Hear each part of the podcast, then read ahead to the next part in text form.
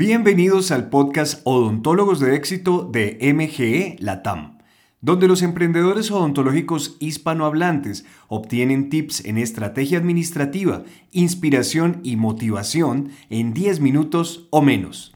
Soy Jack Muñoz.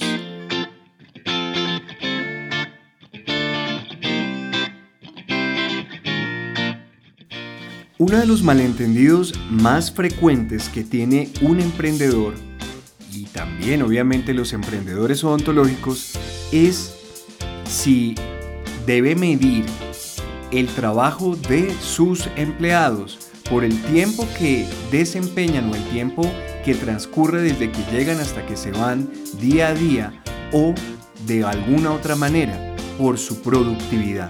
Y de eso se trata este podcast porque realmente es importante que tengas en cuenta que lo que tú quieres no es tiempo laborado, sino producción conseguida.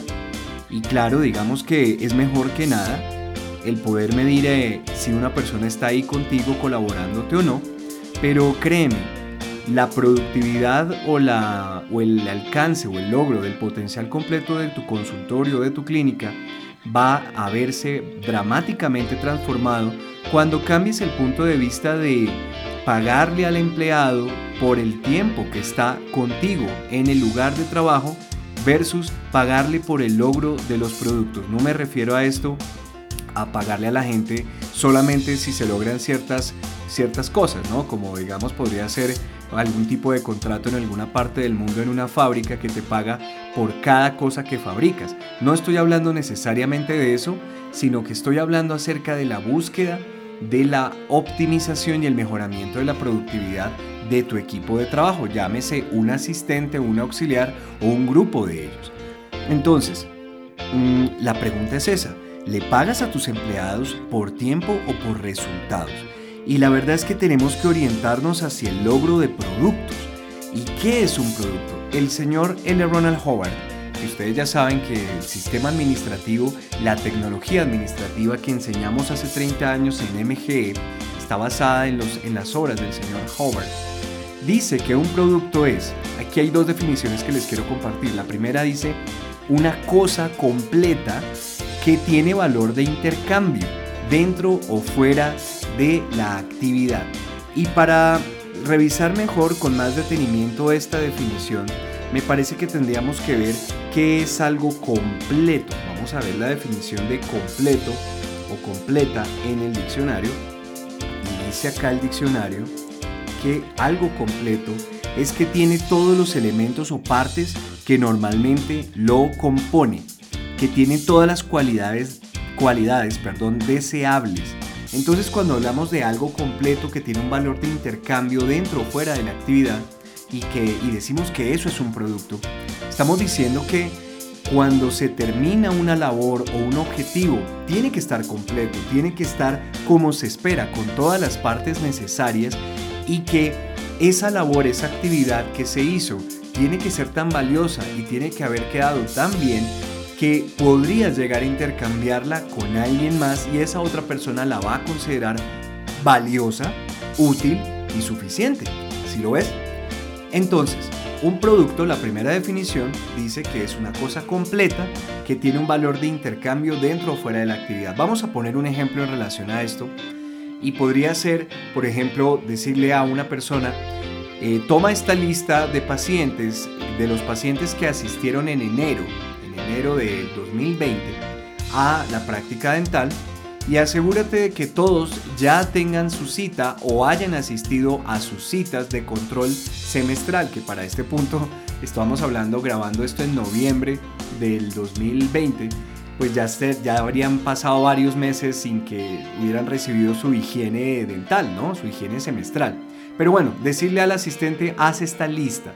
Entonces, la persona hace la lista y debería estar la lista completa. El nombre, la fecha de la última cita, eh, el teléfono, el correo electrónico y todos los datos necesarios para poder trabajar con esa lista. Entonces, si la hace incompleta, si falta gente, si no están los teléfonos o incluso si está mal, no sería en sí un producto esa actividad. Sería un producto si la entrega completa, con todo lo necesario, toda la información y se puede utilizar esa lista para la labor de contacto o rellamado de estos pacientes. Si no, no le podríamos llamar un producto. ¿Ok? Ahí hay un ejemplo. Eh, otro ejemplo podría ser eh, lo que yo les digo muchas veces, que uno de los objetivos de la, de, la, de una clínica dental o de un consultorio dental es una, un paciente completamente saludable, un paciente que ha terminado su caso clínico y tiene una salud dental óptima. Realmente es una persona saludable, que está bien y que va a tener una, un, un, funcionamiento y si a eso le añadimos algo estético, ¿por qué no? Que esté en un estado muy óptimo. Ese sería un producto, es algo terminado, es algo terminado que tiene un valor de intercambio para esa persona. Esa persona va a estar contenta, va a estar feliz porque tiene sus dientes saludables y se ve bien. ¿Sí ven? ¿Cómo no sería eso un producto?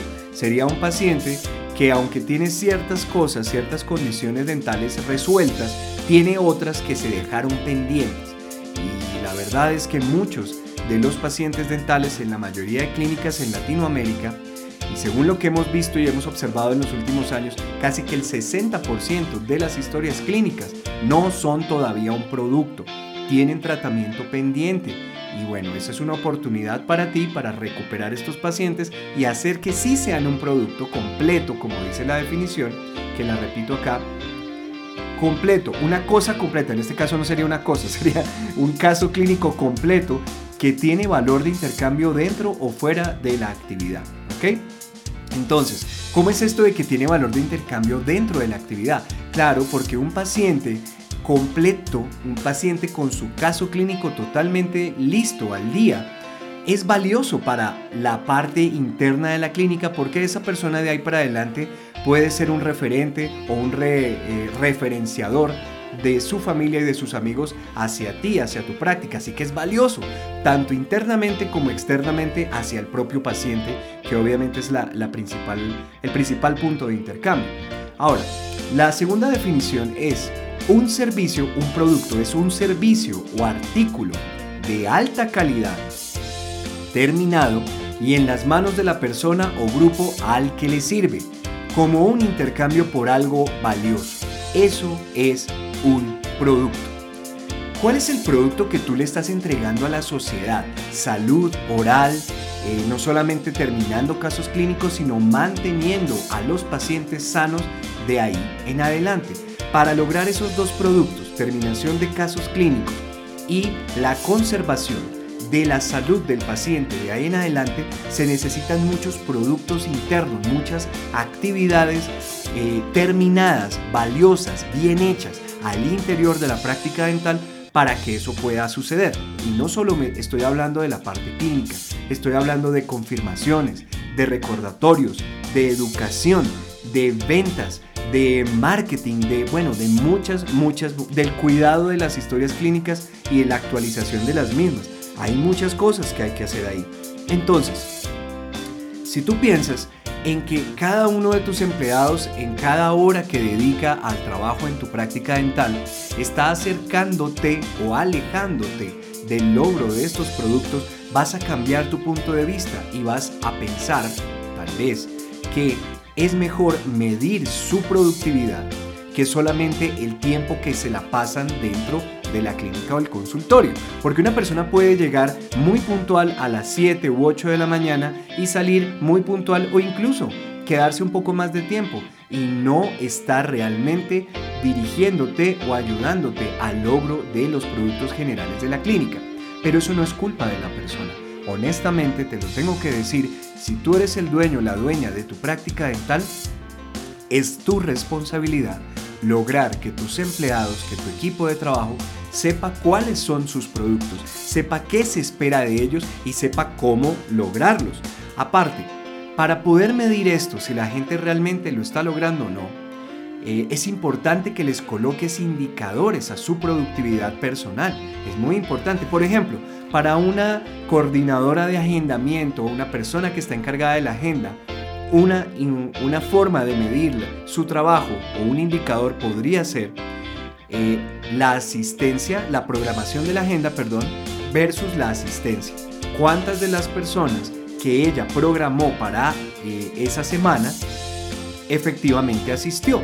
Esa sería una forma de medir un producto importantísimo para el logro general de los productos de la clínica. Ahora, ¿cómo aumentas la productividad de una persona, de un empleado en particular? Primero, tienes que ser claro en lo que tú esperas de esa persona.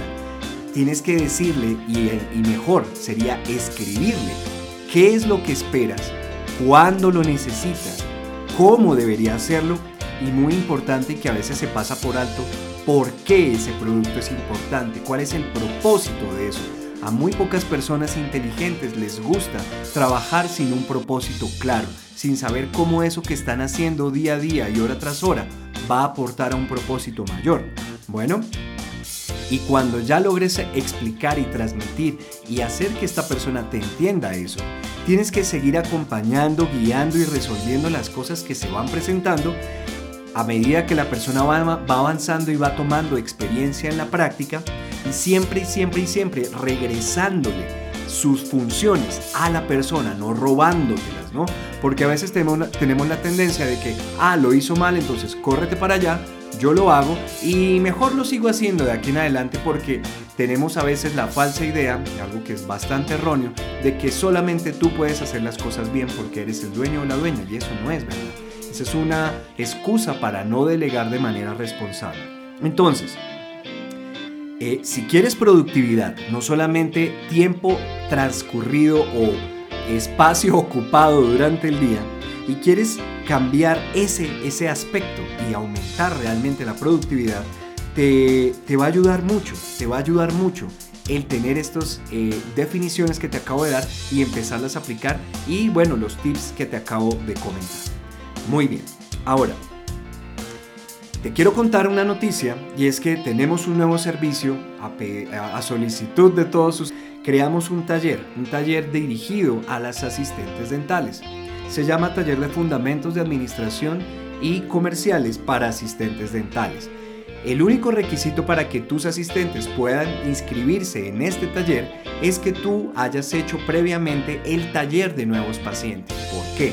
Porque si ellas comienzan a aprender las actividades de la línea de venta, rellamado, reactivación, programas de referidos, todo eso, y tú no tienes ni idea de eso, cuando ellas salgan del taller van a tratar de implementar esas cosas para ti y tú vas a estar completamente sorprendido de cosas que no tienes ni idea y comienzan a haber fricciones innecesarias y pues esa no es la idea. Entonces si tú ya has hecho el taller de nuevos pacientes y estás escuchando esto, ya puedes inscribir a tus asistentes en este taller de fundamentos administrativos y comerciales, ¿vale? El primero lo vamos a realizar el 7, 9 y 10 de diciembre. Cada día son dos horas, de, de 8 a 10 de la mañana, hora de Bogotá, Lima y Quito.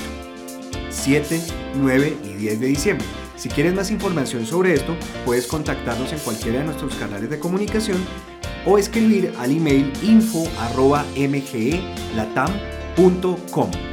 Todavía hay mucho por hacer, tienes que prepararte para el 2021 y eso se hace ahora, en el 2020. Un gran abrazo y nos escuchamos en el siguiente podcast. Gracias por escuchar Odontólogos de Éxito. Visita nuestra cuenta de Instagram arroba MGE Latinoamérica y usa el link en la biografía para inscribirte a todas nuestras actividades educativas. Ahora ve y ayuda al mundo a sonreír.